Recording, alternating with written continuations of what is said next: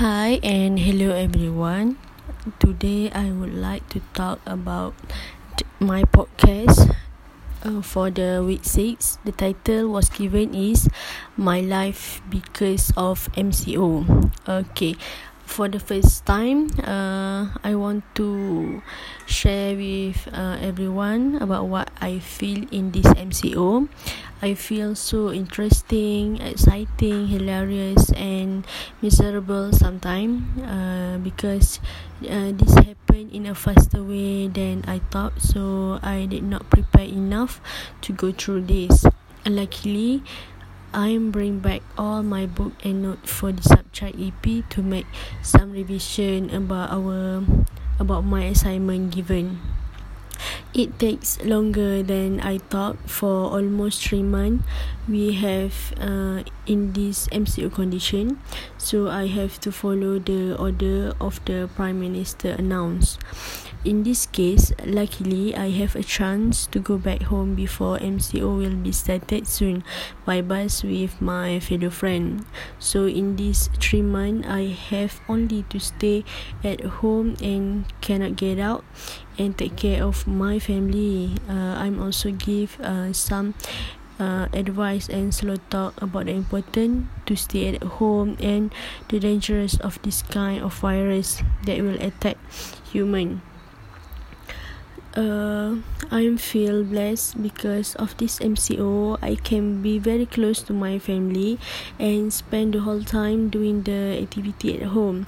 Not only me can feel like this as I'm can do my hobby like reading the book, gardening, cleaning the house, cooking, watching the drama and so on with my beloved family. So I have a full time uh, I get uh, time to rest.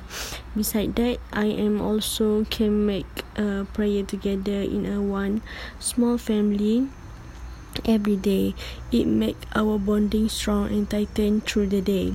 So that I am always think that it happened to us like this because there must be something beside it. I am always think a positive way that I could even though I am always thinking about my studies in this semester because of that I did not know how to make it because this is the first time I am making ODL stand for online distance learning. But I'm always talk remind myself that I can make my best to try the new normal with calm and just follow the flow uh, in this MCO during Ramadan, I'm so happy because uh, God, uh, Allah, give me a chance to celebrate fasting together with my whole family at home. Before this MCO, it takes so long for me because I'm not uh, having at home with my family. But in this MCO2, I have a bad news uh, I want to share with you all because uh, my late grandma was gone. When she was sick, every single belated family or I cannot go on in the hospital because of this situation. When uh, my grandma was sick, the ambulance come to take her to go to the hospital uh, it made me so sad and miserable. Only the doctor or nurse can texting or calling to tell uh, about the condition of my late grandma every day. But after 18 in the hospital, we get I'm or my family get shocked with the news that my grandma was gone so it so I decide uh to go back hometown. So it take a journey about half an hour to arrive from my home but I have to across the district uh because at the at that time uh we cannot we cannot get out from our district. So uh I put my safe in this situation and I feel so scared but I have to go back and I finally can make uh, my late grandma for the last time. I have to be strong and slowly accept this situation. I know every one of us will gone by the time arrive and I want to share about my raya preparation.